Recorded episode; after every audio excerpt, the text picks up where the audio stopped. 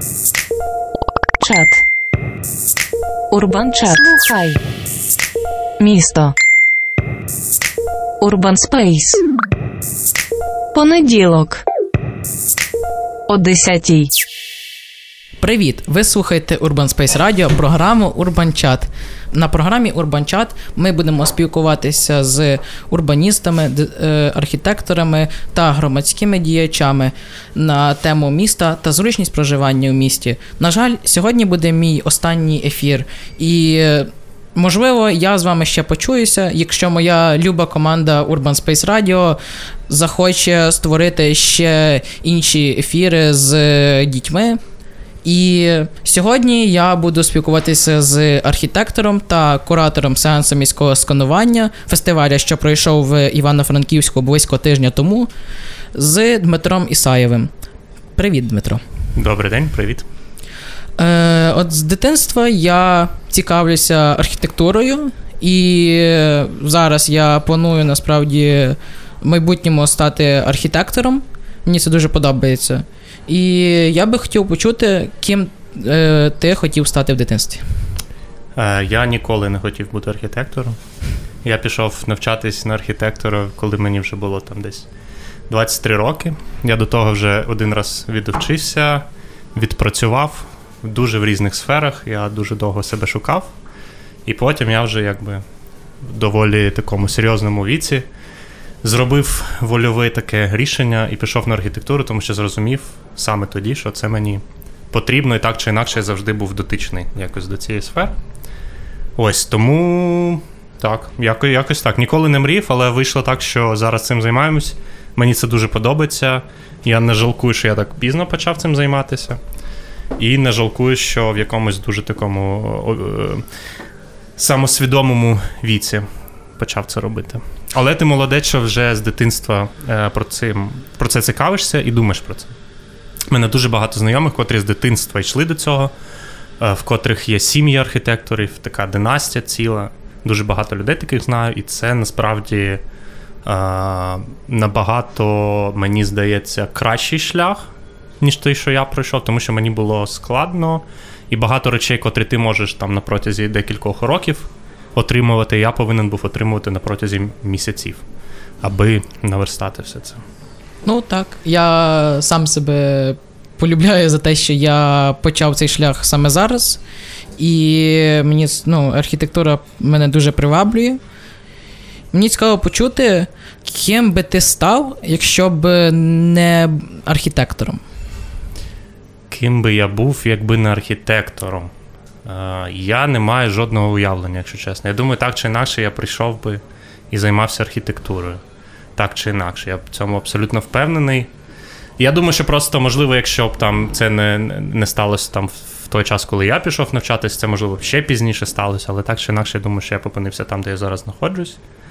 Тому складно. Я, я працював багато де, в різних сферах, в рекламному бізнесі, в ювелірному бізнесі, в скрізь. Так що, да, не знаю. Мабуть, не можу відповісти. Я думаю, так чи інакше я опинився в архітектурі. Мені так здається. Тому що так чи інакше я завжди цим цікавився і якийсь час зрозумів, що багато часу приділяю цьому, і є сенс е, зробити це якоюсь професією. Так зрозумів, ти з дитинства дуже цікавився архітектурою, і тобі взагалі це подобалось. І мені цікаво, щоб ти розповів більш детальніше, як для тебе почався цей тяжкий шлях архітектора. А, для мене він почався е, в якийсь момент мого життя, е, коли я вже там навчався. Я на історії колись навчався, закінчив магістратуру історичного освіту маю як другу вищу. І е, я просто зрозумів, що, мабуть, 80-90% моїх друзів і людей, котрі мене оточують, всі архітектор. І тому я просто зрозумів, що багато речей, про котрі ми говоримо, е, вони якісь з архітектурою пов'язані. Дуже багато часу я проводив в архітектурних різних майстернях, інститутах, е, в гостях у друзів, і воно якби мене все оточило в якийсь момент, і я зрозумів, що я також потрошки починаю щось там розуміти. Це така течія, це такий архітектор, починаю там бачити щось в якихось будівлях. Ось. І шлях саме такий о, обізнаний, якби коли я свідомо зрозумів, це треба щось там готуватися робити. Це був е, на початку 2008 року. Я працював в рекламному бізнесі, е, непогано себе почував. Це був такий такий пік. Всі дуже добре в цій сфері заробляли. У мене було все добре, я жив в Києві. Але була кризова криза 2008 року, дуже глибоко, пів ринку рухнуло. І я зрозумів, що в цей момент є два варіанти. Перший варіант ти йдеш і навчаєшся, тому що грошей ти зараз не можеш заробити, тому що ринок на дні. Тому це найкращий час щось міняти кардинально і навчатися, тому що єдиний момент і єдиний сенс, куди вкладати свій, свій час, коли, якщо ти не можеш працювати, це навчання. І я пішов е, Національну академію образотворчого мистецтва і архітектури в Києві, подивився, які там є е, ці екзамени, вся ця історія. Зрозумів, що я не вмію майже малювати. І я пішов і майже там майже рік кожен день по вечорах ходив і вчився малювати, вчився креслити. Ну, прям дуже конкретно, так, прям там по 5-6 годин в день. Дуже серйозно, було дуже-дуже важко на початку, потім було все легше, легше, легше. Я поступив туди і від, від навчався там наступні 3,5 роки на бакалаврі. Паралельно одразу почав працювати з майже з першого курсу. Я почав працювати архітектором, ну як, під майстерні архітектора. Е, коли я ще не навчався. Я нічого не вмів, але в мене були знайомі, я просто прийшов до них і сказав: я нічого не вмію, я не хочу грошей, давайте щось буду робити, ви мене будете навчати. І так і пішло. Я просто щось робив, а потім вже на... почав працювати на платній основі, вже в іншому місці. Так що якось так в мене почалось. Просто, Просто почав готуватись до іспитів. Цікава історія. Ну, наскільки я знаю, той час, в час кризи, криза багато кого змінила, багато людей переосмислили себе, багато людей, з якими я спілкувався, також це розповідали. І я спілкувався за свій невеликий час е, досвіду в архітектурі. Я спілкувався з достатньо багатьма архітекторами. Парадоксально, що більшість з них вони працювали в Австрії. Чи змінив ти свої погляди на архітектуру, проживаючи в такому місті? Мені здається, ми з одними і тими ж самими архітекторами спілкувалися, котрі проживали в Австрії. Так, да, я останні 5, може трошки більше років в Австрії жив, навчався, працював в архітектурному бюро. Так, це дуже на мене вплинуло. Я вважаю, що це один теж з таких дуже важливих кроків. Я це робив теж дуже обізнано, багато про це думав. Десь, коли я навчався ще на бакалавраті в Києві, на, я зрозумів, що магістратуру я не буду отримувати в Україні. Мені не подобався підхід, рівень освіти.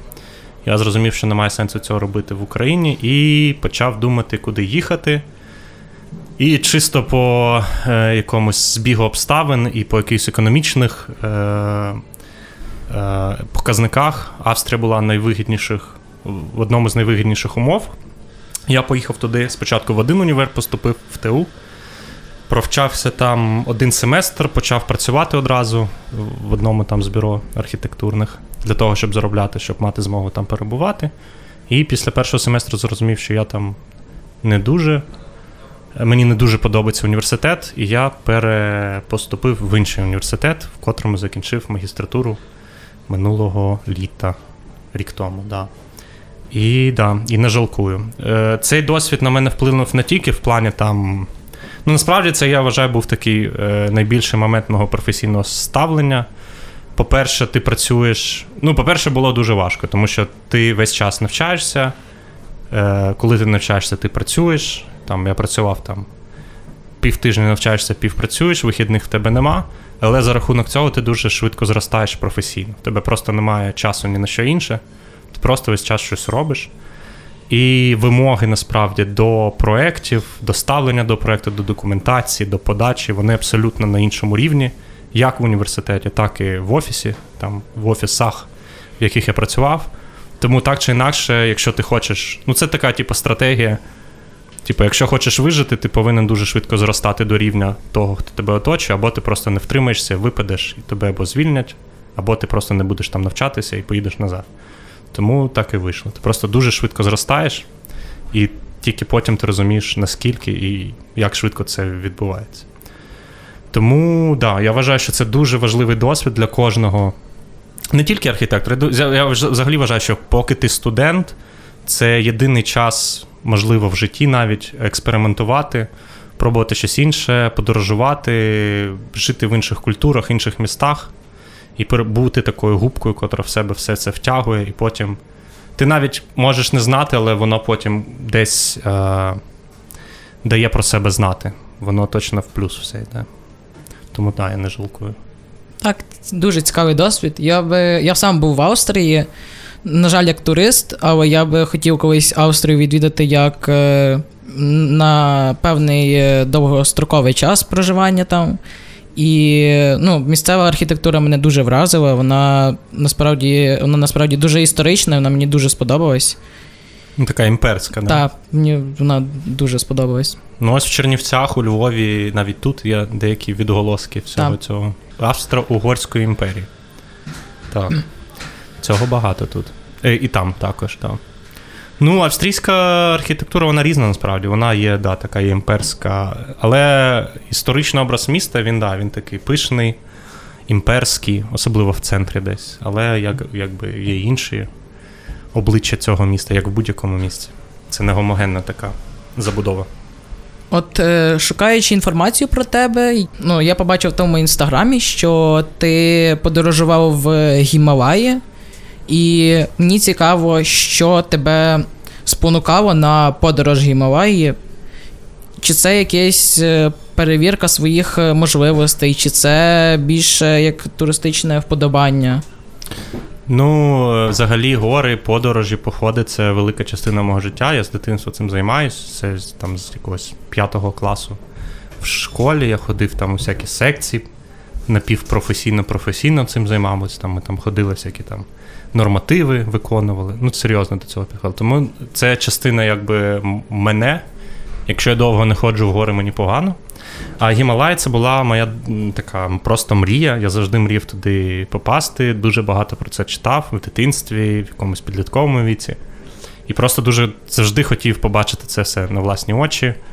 І да, е, рік, півтора роки тому, ні, майже два роки тому вже ми пішли в гори, просто зібралися, зрозуміли, що пора це робити.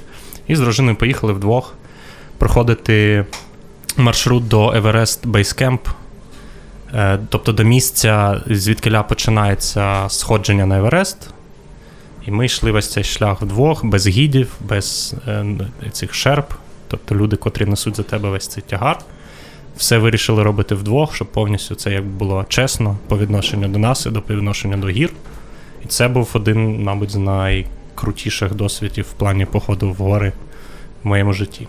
Це супер крутий досвід всім, в кого є можливість бажаю це якби відвідати ці гори. Це справді, ну, це дуже складно, якби. Зрозуміти, доки ти там не знаходишся, тому що якби ти йдеш там майже два тижні, ти йдеш весь час вгору, доходиш там до там, висоти 5600 метрів, це найвища точка, куди ти можеш дійти без там спеціального спорядження, без дозволів спеціальних і так далі, без експедиції. І ти стоїш під е, горою Еверест, і вона над тобою ще на там, на 3,5 кілометри. І це дуже складно уявити, тому що це масштаби просто ну, абсолютно інші. Тобто людині дуже складно уявляти ці масштаби. Це дуже крутий досвід в плані масштабування. Тому що ми живемо в місті, все в місті налаштовано під людину. Да? Від розміру машини до розміру дороги, до розміру будівлі, до розміру там дробини, е, до всього. Да? Тут, якби ти розумієш, що це абсолютно інший масштаб, коли ти там. Ти можеш переходити там е, льодовик, ти можеш півдня його переходити просто наскрізь. І ти там просто як мураха, реально як мураха, і ти це розумієш, ти розумієш, наскільки ти маленький. І якщо зараз щось посунеться в цьому льодовику, і там тебе завалить, то ніхто ніколи там не знайде, і ніхто навіть про це не буде знати, тому що там ну, там нема нічого, ні зв'язку, нічого нема. І це дуже круто насправді. Це дає відчуття такого справжнього чогось. І тому Екстрему, я... напевно. Ну, не ти ж, ну, мабуть, якийсь мір екстрім, але це якби відчуття реального якби життя. Тому що насправді в місті цього не вистачає. Місто, воно дуже. Ну, все наше життя, воно заплановане, правильно?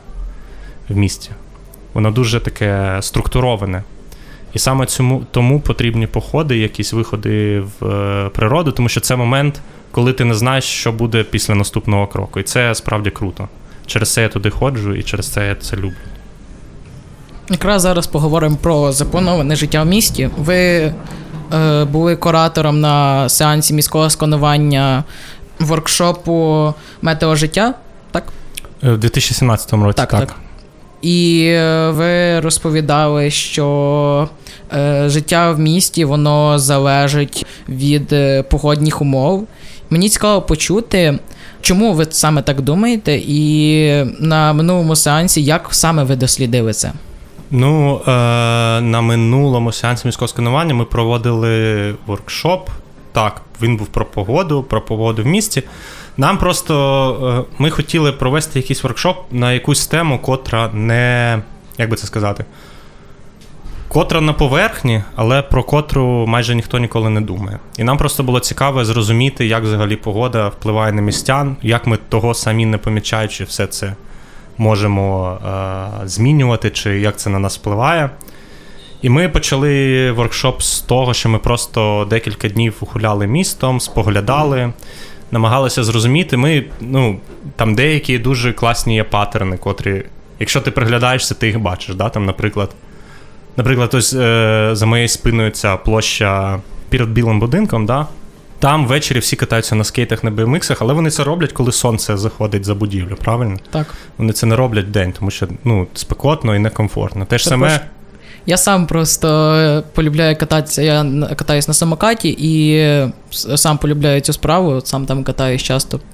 Ну, зараз через е, мої проблеми з здоров'ям я зламав руку, і через це я не можу зараз е, займатися спортом, але планую скоро вернутися. І ця площа для мене як якась символічна, вона мені дуже подобається. Ну, ми теж зрозуміли, що для, для багато кого ця площа вона як друга домівка. Тут багато чого відбувається, але все це відбувається. Навіть якщо ти вдень, наприклад, ти дивишся на цю площу, там є момент, коли якась людина там вона чекає якоїсь зустрічі, і якщо вона довго її чекає, там півгодини чи години, то вона, вона сидить десь збоку на площі, да? на парапеті якомусь. Так. Вона буде рухатись разом з, наприклад, разом з тінню від дерева. Да? Тобто там є тінь дерева.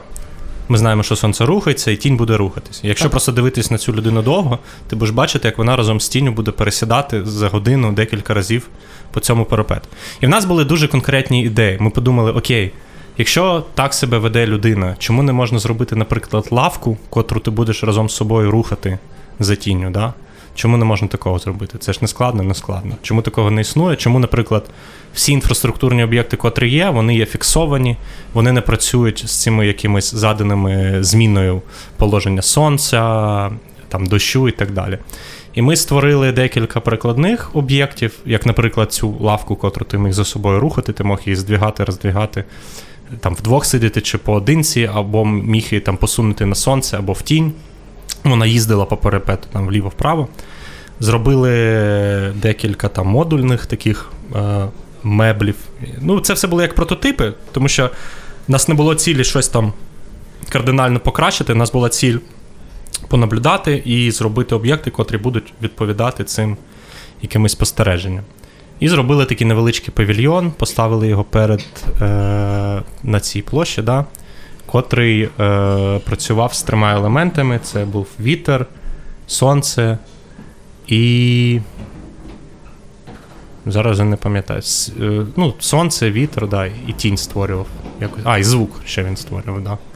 І, да, і ти якби проходив через цей невеличкий такий павільйончик, і там якісь з цих відчуттів в тебе підсилювалось в якихось в різних місцях цього павільйону. Це ми разом зі студентами все робили, да. Так, цікаво. Ну, погода завжди, напевно, впливає на людину і на її поведінку в місті. Та скрізь, не тільки в місті, Так. але, наприклад, е, можливо, в місті це не так помітно, мені здається. А, да, як там десь в горах. Тому що це набагато екстремальніші Ну, прояви. Правильно? Тебе нема де від вітру сховатися, да? чи там від дощу. І пересування вже в горах стає набагато складнішим. Звичайно, да, да. Але це цікавий такий був досвід. е, Цікаво було це все спостерігати. Ми, для нас це теж насправді. Ми, е, коли робимо воркшопи, ми не знаємо, куди ми йдемо. Тобто ми ставимо собі ціль, ну якби питання. І для нас, як для кураторів, це така ж подорож, як і для студентів, кудись в невідоме. Ми не знаємо, де ми опинимося в кінці. Тобто у нас не було ідей там будувати обов'язково це чи це.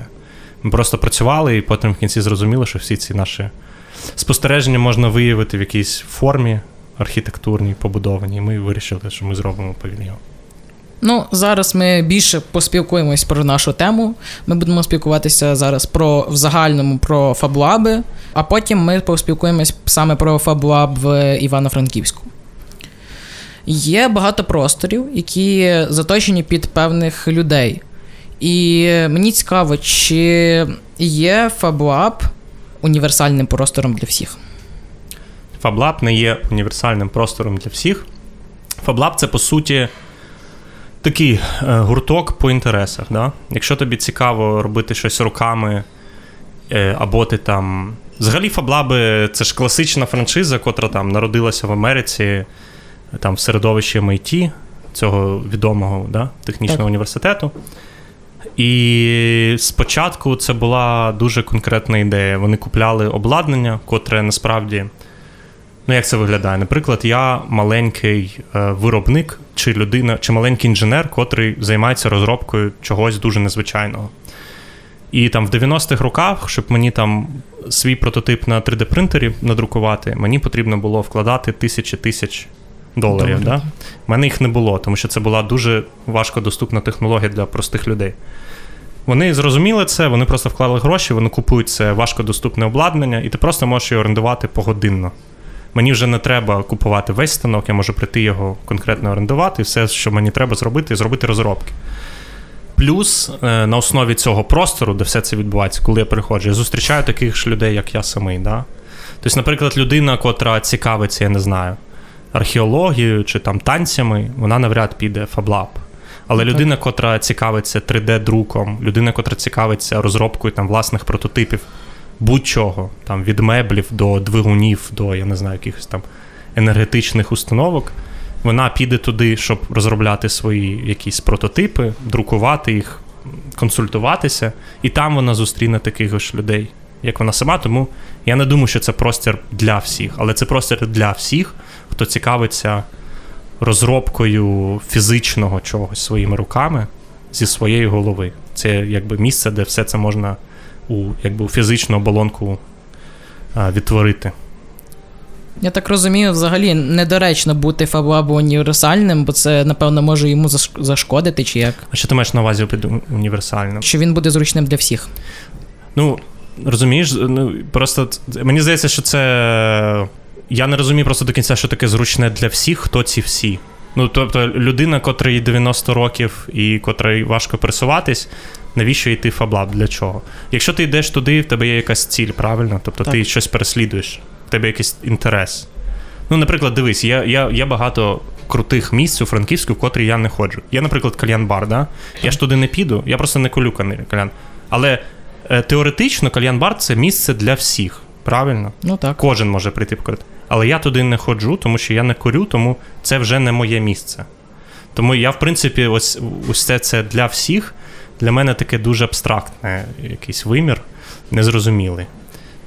Може, ти сф- сформулюй якось по-іншому. Ну, якби я не думаю, що це прям для всіх. Або я, я не розумію, в в якій ну, так, площині ну, для всіх. на- по факту не для всіх. Бо він заточений, напевно, під певних людей, так? Він заточений на людей з певними інтересами і запитами. Там. Ну, наприклад, людина, котра дуже конкретно хоче там зробити свою шафу, полицю для книг, але в неї немає нічого, да? в неї є тільки ідея. Ну, вона навряд чи піде в епіцентр купувати Ну так. це все спорядження, там всі ці інструменти, да, щоб це зробити. А так вона прийде туди, все це зможе зробити в цьому FabLab і, їй допоможуть. А, там зустріне ще якихось таких ж людей з такими ж інтересами. І це простір для всіх зі схожими інтересами. Я би так це формулював. Ну так. Ну, а зараз ми поспілкуємося більше про франківський FabLab. От, наскільки я знаю, у Франківську є достатньо багато закинутих просторів, заводів, е, в яких е, можна було відтворити те, що було відтворено на промприводі. Чому ви обрали саме промпривод для місця створення фаблабу? По-перше, ми базуємось на промприладі. Е, Металаб, урбаністична лабораторія, котра курувала, котрою є частиною цієї лабораторії, і котра курувала весь сеанс міського сканування на початку фестивалю. Ми знали, що нам потрібно місце, де проводити основна площадка проведення всіх заходів. Да? У нас було декілька стратегій. Стратегія один: ми можемо орендувати будь-яке місце де-інде у Франківську, да? і просто всіх туди запросити і проводити конференції, воркшопи, все що завгодно. Да? Е, Варіант 2. Оскільки оскільки весь е, фестиваль присвячений темі виробництва в місті, да? Так. і ми знаходимося на цьому самому місці виробництва в місті, на заводі, по суті, да? було б логічно е, робити все це на заводі, всі заходи фестивалю, і зробити одну з основних якихось таких майданчиків фестивалю саме там.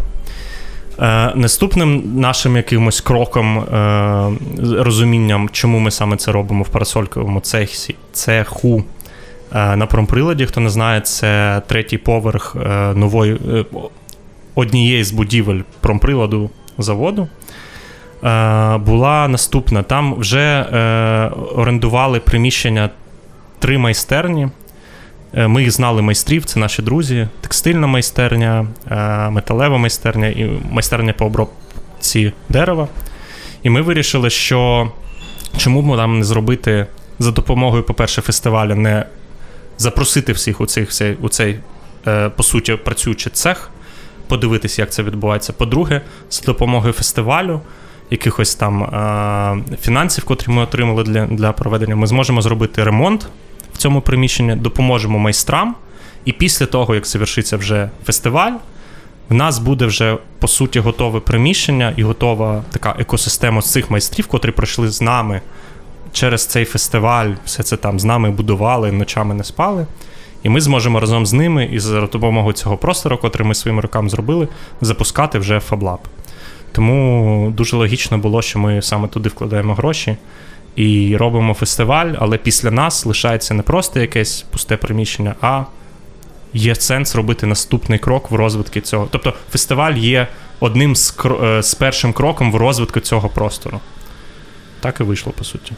Я так зрозумів, що саме оця думка, що цей простір буде розвиватися, потім змотивувала вас створити, Саме в- так, да. оживити парасольковий цех. Саме так, да. Е, наскільки я знаю, на сайті Металаба було вказано, що франківський FabLab він не є якимось певним класичним FabLab ом, він е, більше перехідний від е, певного простору до FabLab а. І мені цікаво почути, яка основна ідея франківського FabLab а. Ну, е, класичний FabLab, він формується, як я вже казав, ти вкладаєш багато грошей, ти купляєш обладнання і ти його здаєш погодинно в оренду. Да? І ти, ти є тією людиною, яка все контролює. Да? Якщо я вклав, я, якщо я вклав ці гроші, я хочу там через 5-10 років їх отримати назад. У Франківську ситуація була інша. Е, Це не ну, є такі моделі в Європі, їх багато доволі, коли це такий.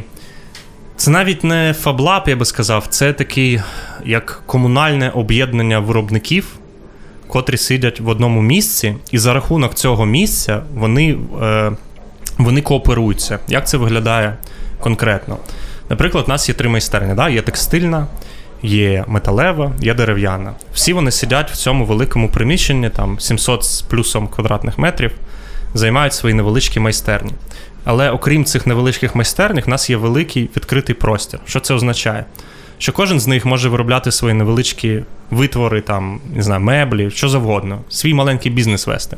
Але якщо в них є змога зробити щось дуже велике, просто прям фізично велике, там в довжину 12 метрів, що просто не влізе в тебе в майстерню, вони можуть вийти за, за по-перше, за, За, рамки цього простору. за рамки цього простору і кооперуватися, що насправді відбувалося під час фестивалю, тому що багато проєктів в нас були, ми задіювали і дерев'яну майстерню, і металеву майстерню, і вони об'єднувалися і робили якби один а, вироб в цьому відкритому просторі.